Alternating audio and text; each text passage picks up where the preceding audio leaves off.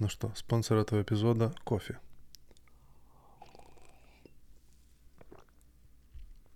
Кофе – это круто.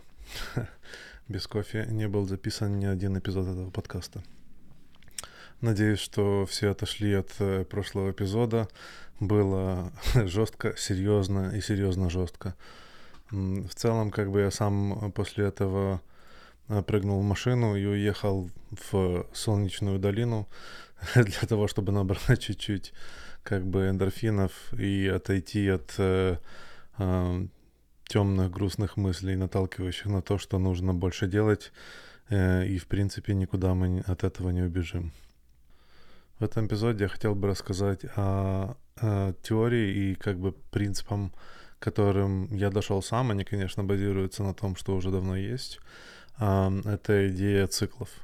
И также в зависимости от того, как время пойдет, э, пройтись чуть-чуть по книжке Эрика Берна, э, которая называется «Игры, в которые играют люди».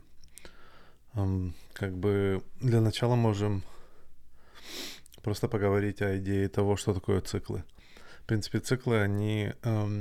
Цикличность в природе или, в принципе, цикличность вообще вещей, да, это идея того, что мы э, уходим с одной точки и возвращаемся в ту же самую, да, то есть идея что мы проходим какие-то витки.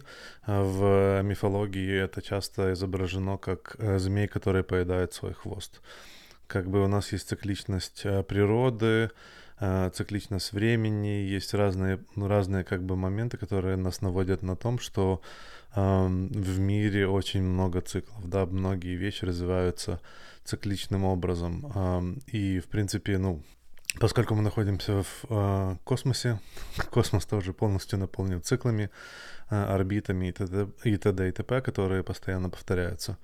И мы как бы варимся в этой гуще, и, соответственно, у нас есть тоже психологические циклы.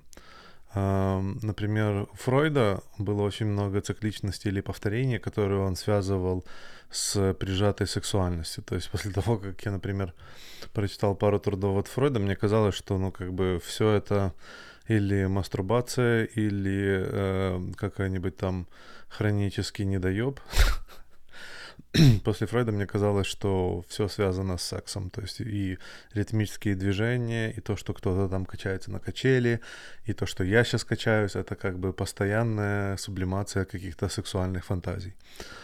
Фройда достаточно много критиковали, и, но все-таки как бы он отличился тем, что внес э, психоанализ в э, как науку и, в принципе, выделил это как отдельную часть.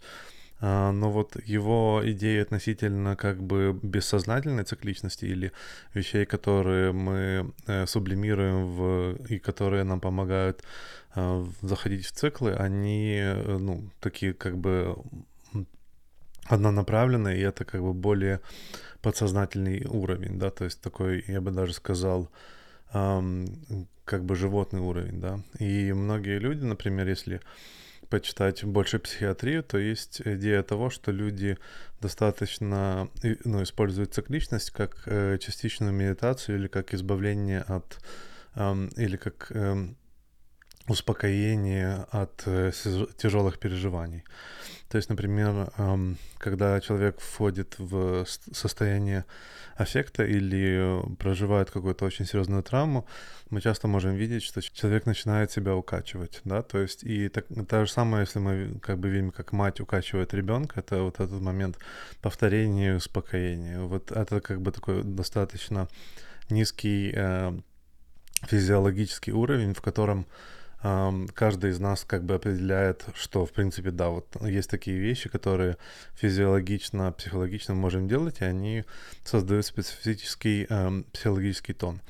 Я хотел поговорить про более э, вещи, которые находятся на уровне больше как сознание, подсознание, э, и к которым я дошел э, достаточно давно, когда я наблюдал за рутинной бытовухой как бы в, в детстве, да, то есть повторение постоянных моментов, когда люди, а, ну и в принципе как бы по жизни я часто, зачастую замечал, что люди в принципе повторяют те же самые ошибки, да, то есть становятся на те же самые грабли. И вначале мне казалось, что ну, это как бы параметр ихнего интеллекта, то есть ограниченность ихнего интеллекта и э, невидение того, что происходит на самом деле.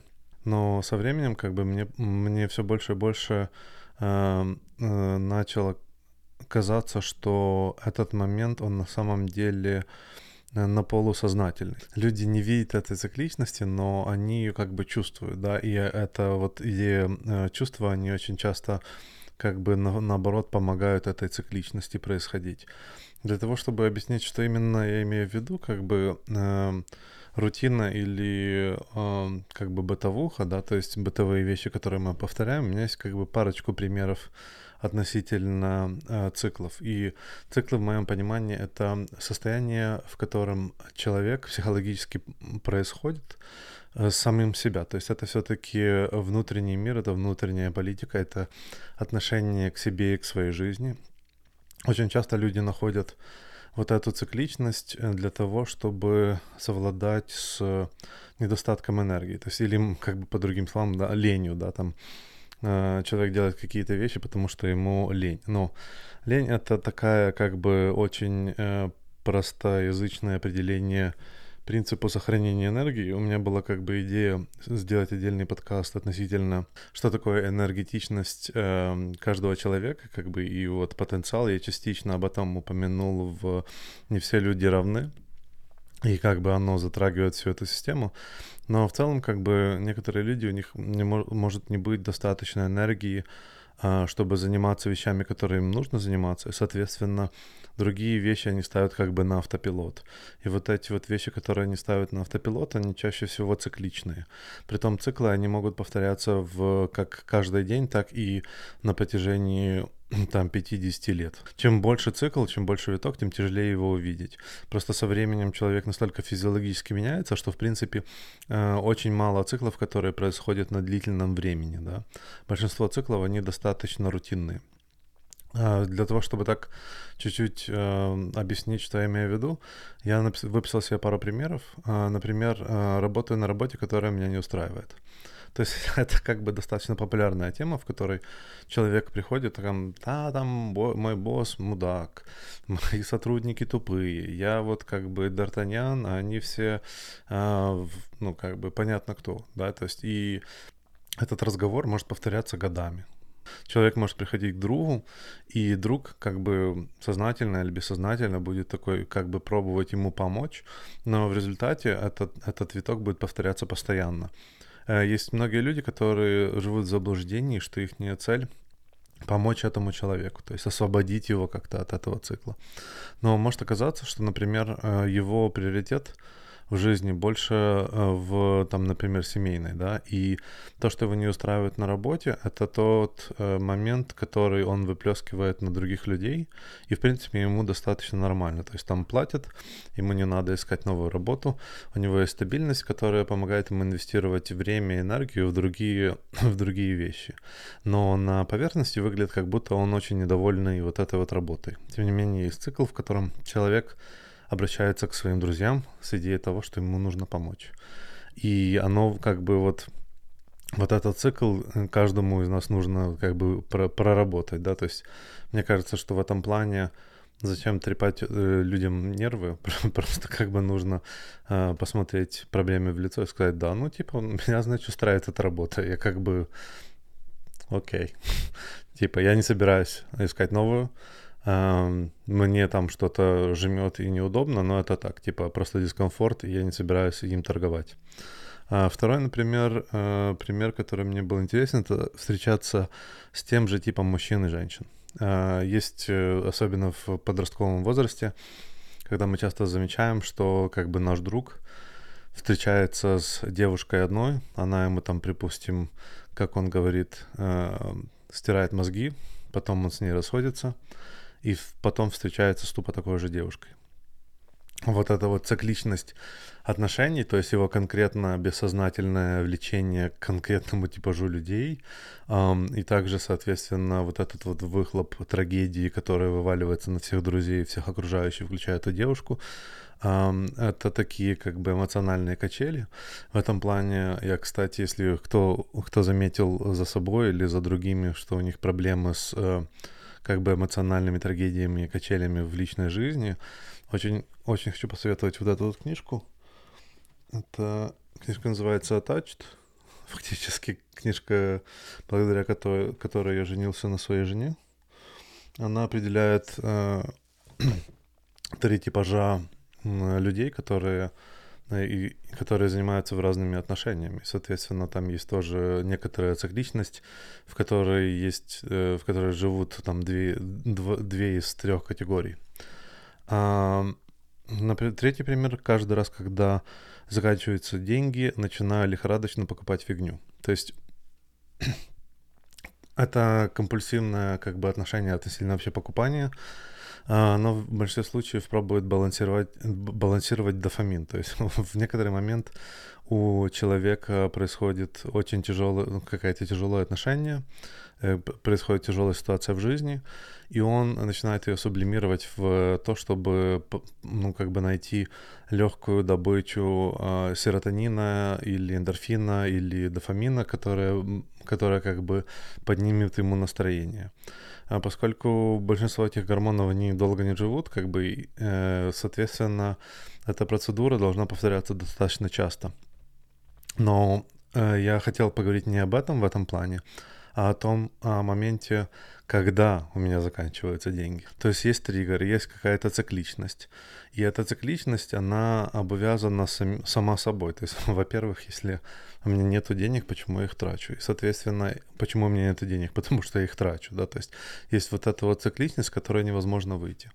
И вот благодаря вот, а, вот самим условиям этой игры, да, правилам, в которых, которых сам человек себе поставил, бессознательно, конечно, он играет вот в этот цикл, который, возможно, выглядит как дискомфорт, но внутри себя он получает то, что он хочет, да, то есть бессознательно. Сознательно он может противостоять этому, да, и вот эта вот борьба сознания и подсознания, как бы попробовать разобраться в то, что, когда подсознание, мягко говоря, подкидывает вещи, которые делают жизнь э, тяжелее, потому что подсознание может как бы подсознание это язык животного, которое постоянно кидает тебе то, что хочу сейчас, и мне нету времени ждать на завтра. Еще один момент, который мы называем тоже ленью, это я хочу написать книгу, но мне всегда мешает что-то дома. То есть как бы есть люди, которые рассказывают, что они хотят что-то сделать, это что-то большое, и у них есть всегда определение, почему, или хорошее количество объяснений, почему они не могут это делать. И в этом плане всегда есть э, как бы мотивационные коучи, которые, э, которым там, или там всякие в, люди типа Тони Робинса и ДТП, которых которым советуют этим людям, ну, что эти люди делают? Они же не, не просто говорят, ты сможешь, на самом деле вот просто как бы отодвинь в сторону то, что мешает, и типа вперед. Они говорят, что первое, что тебе мешает, это ты сам. То есть идея того, что э, в цикле там больше никого нет. То есть этот цикл образует сам человек.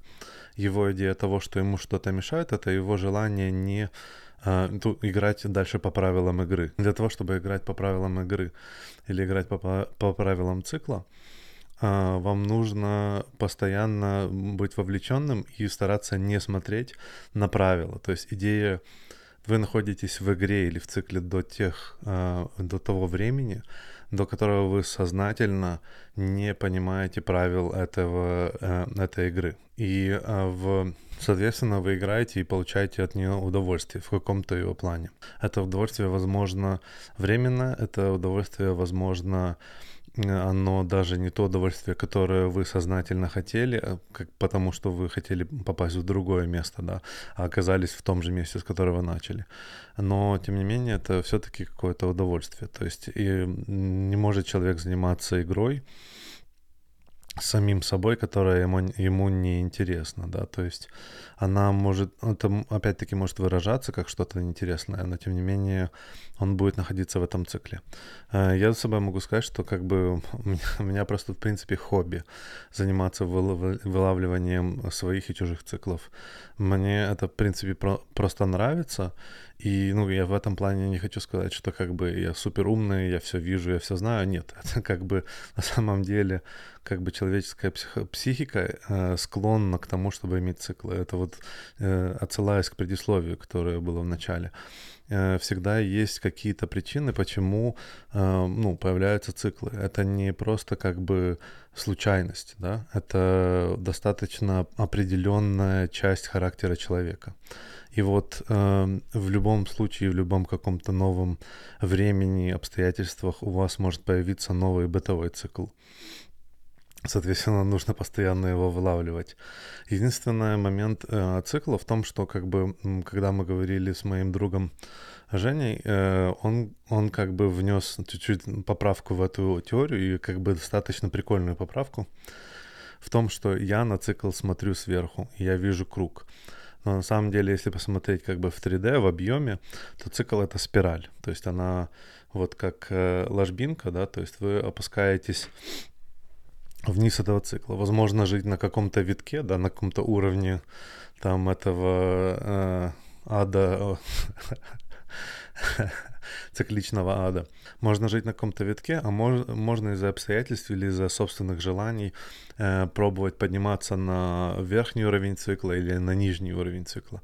В большинстве случаев, если человек запускает какую-то вещь, и она просто сама по себе случается, да, то есть, например, э, идея того, что э, там я не буду ходить к доктору, потому что я боюсь, что узнаю, что у меня, например, э, там плохой зуб, и мне нужно его удалять, да.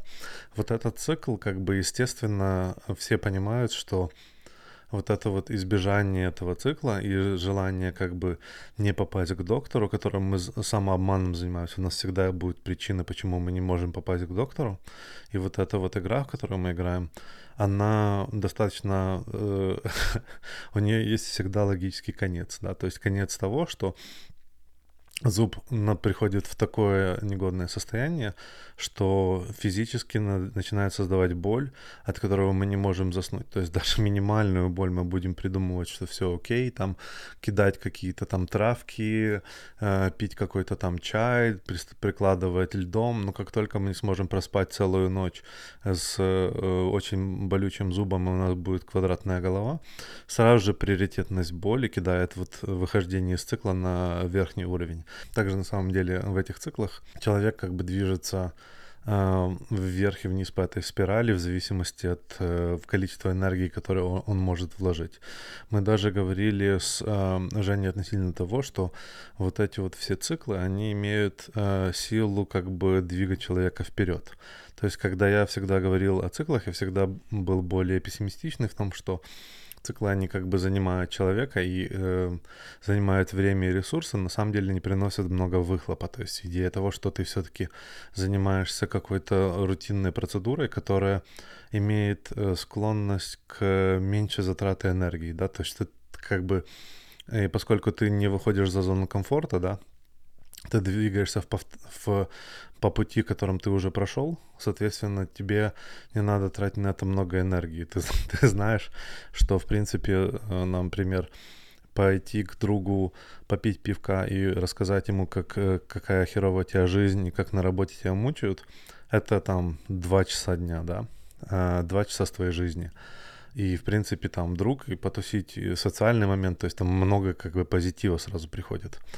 А, уйти с работы — это там а, посмотреть в лицо а, дракона хаосу, попасть в темноту, оказаться в неизведанности. Это как бы часа, дни поиски новой работы, понимание того, что на самом деле тебя устраивает, не устраивает, великий риск того, что может оказаться, что следующая работа будет хуже этой, а, меньше зарплаты и т.д. и т.п а там у тебя были друзья и наработанные, э, ну, наработанный баланс, и у тебя был как бы какой-то уровень опыта, э, идея того, что ты можешь наразиться на критическое мышление других людей, что в этот момент жизнь пошла вперед, и тот уровень, на котором ты был и на котором тебя оценили, уже давно не считается высоким, а он на самом деле находится ниже среднего. И, соответственно, для того, чтобы подняться на новый уровень, тебе опять нужно дофига работать, еще учиться для того, чтобы пройти собеседование и т.д. и т.п. То есть вот эти вот э, моменты, э, вот это вот неизбежное, оно значительно больше потреб потребляет энергии, чем, например, повторение того же цикла, в котором ты каждый день ходишь на ту же работу. И, но как по мне, оно а, достаточно, ну, выход из такого цикла, он достаточно позитивный. Мне кажется, что все хорошие вещи находятся в зоне риска. Кто не рискует, тот не пьет шампанского, да, то есть вот эта вот фраза имеет э, достаточно серьезную коннотацию и э, определение в жизни. Но э, идея была у нас также в том, что ну, многие из этих циклов, особенно пагубные привычки э, и э, там э, друзья или опять-таки вот эти вот э, идеи того, что я буду каждую, каждую пятницу бухать или там каждый день бухать, э, и тем самым нахожусь в комфортном цикле, с которым мне не надо решать свои проблемы. Вот эта вот идея избежания э, избежание от э, решения каких-то серьезных проблем, она в любом случае имеет как бы окончание. И вот это окончание в большинстве случаев э, несет за собой достаточно деструктивный или высокоэнергетический характер. То есть в, который, в какой-то момент знаешь, мы находим на в критическую точку, где создается достаточно большой импульс, который разрушает эту игру, в которую мы больше не можем играть, да, то есть она как бы имеет эм, окончание, вне зависимости от того, логично это происходит, и, ну, как бы сознательно или несознательно это происходит, нас фактически просто выкидывает с этого цикла, просто по инерции. И вот эта энергия, которая, которая освобождается в результате, э, в результате вы, в, как бы выхода с этого цикла, она достаточна для того, чтобы заняться каким-то серьезными изменениями, перестройками у себя в сознании. И в этом плане как бы достаточно позитивно. Хотя на момент выброса, конечно, это, например, я не ходил на пары и Э, соответственно, не выучил материал, и как бы и в конце пришел экзамен, меня выгнали с университета. Момент, когда тебя выгоняют с университета, ты понимаешь, что жизнь кончилась, все как бы, ну, приплыли, да. Но вот этот виток, который тебя выкидывает, заставит э, тебя изменить точку зрения, перспективу на жизнь и как бы повзрослеть. И вот этот момент который, взросления, который происходит через эту трансформацию, возможно, даст, э, даст как бы идеи на создание какого-то бизнеса или наоборот э, подхода к серьезному к академии и возврата в университет или, ну, как бы есть многие, многие вещи. Конечно, можем говорить, что эта энергия может пойти в никакое русло, и, народ, и человек как бы с одного цикла может прыгнуть в другой, который будет типа э, игра в безработного, типа я безработный, буду, короче, ну, типа делать вид, что я еще работаю, на самом деле я не могу ничего найти. Опять возвращаясь к, к работе. Мне кажется, просто вот эти примеры, они более, самые более очевидные примеры. Да, ну вот э, как бы, э, если у вас есть вопросы относительно циклов, э, пожалуйста, задавайте их в комментариях. У меня как бы этот фреймворк, который я придумал, он, я уверен, уже точно кем-то уже был давно придуман. Я просто перепридумал велосипед. А, опять-таки циклы.